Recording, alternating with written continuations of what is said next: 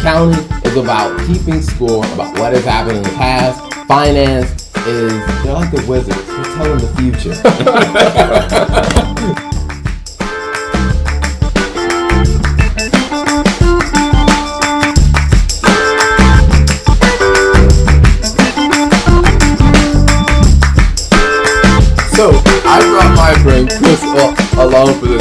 because Chris isn't a controller, so he's on the accounting side. I'm an FP&A director, so I'm on the finance side. So, in my opinion, you know what? It's like Microsoft versus Apple. or Mike Tyson in his prime versus that other guy. This is his podcast, so I'm gonna take that. but in all seriousness, all seriousness, a lot of people get confused because they are very, very, very related, but there are some differences between the two. So let's get into it. I mean, Chris, from a controller standpoint, I mean, when you think about accounting, how would you define it?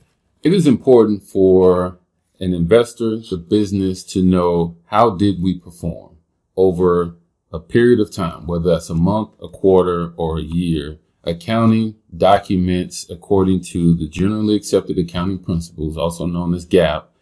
This is how the company performed over that period of time. Now, once we're done, we send those numbers to finance and they predict this is where we're going.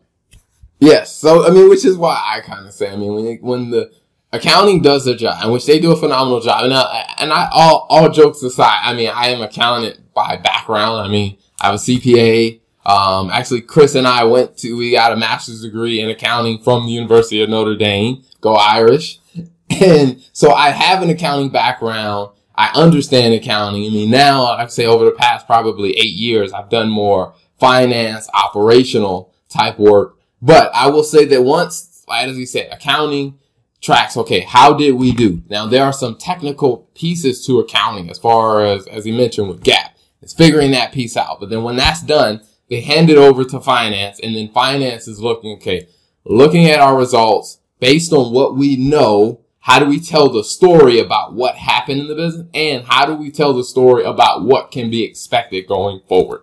Yes. So that gives the background. Now, knowing that they account for what has happened in the past, we tell the future, whereas finance is responsible for telling the story, there's some friction that happens. So there is, there is, and it's a healthy friction because accounting make we have to make sure the numbers are right. One, we're guided by GAAP.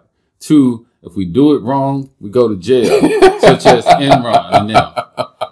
But we have to make sure those numbers are right because if we give finance incorrect information, then they can get us in a wrong situation. And it's important that we, as accountants, stick to what is true and accurate and correct.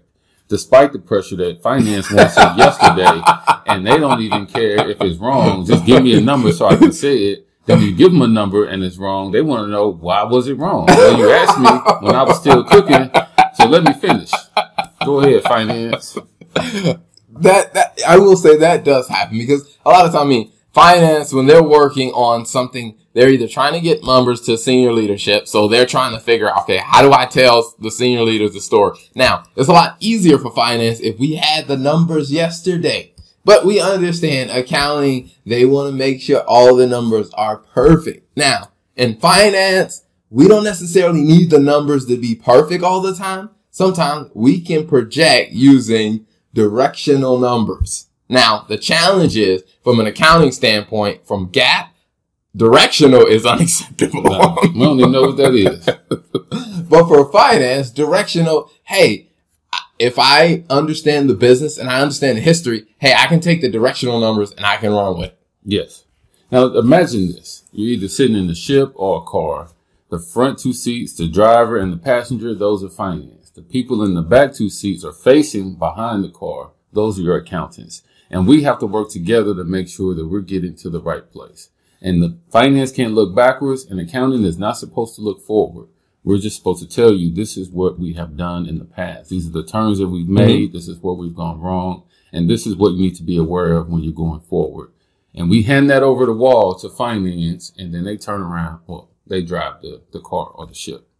Yes, I mean, because th- there are some some areas where it does start to, I guess you say, there are some crossover. Whereas from a finance standpoint, some of the projections we look at how has historical trends gone, and that kind of gives us an idea of, hey, how do we need to forecast going forward? And then from an accounting standpoint, depending on how technical it is, sometimes they do need to say, hey, what's the future likelihood of this deal look like, or this this situation look like, and that kind of does play a role in how they account for it in the present. Yes. So there is some overlap. But hey, before we wrap it up, any last things you want to say? I just want to say, accounting is better. and the reason why I say that is, in order to be a good finance person, you need to go to accounting because you have to understand GAAP.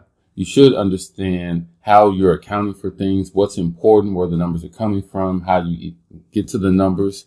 For instance, if you're cooking for Thanksgiving, a big dinner, or whatever, if you're in the kitchen and you're in the middle of it and you're asking for how it's going to taste, we don't really know. You gotta let me finish my seasonings. You gotta put, put it in the oven, put my cheese on it. Wait till I get to a point where you can taste it, and then we can talk about if it's good or not. But don't ask me to taste it when I just pulled the pot out the kitchen. I mean, it doesn't really, it doesn't really work. But what it also allows you to do is to understand this is how this thing is being made. This is how we're getting from our numbers on day one to our numbers at the end of the month so that we can, you can move over to finance and now you know how everything's working. So there you have it. The difference between finance and accounting. You have my perspective, which we're like Tyson, and you have his perspective. They're like,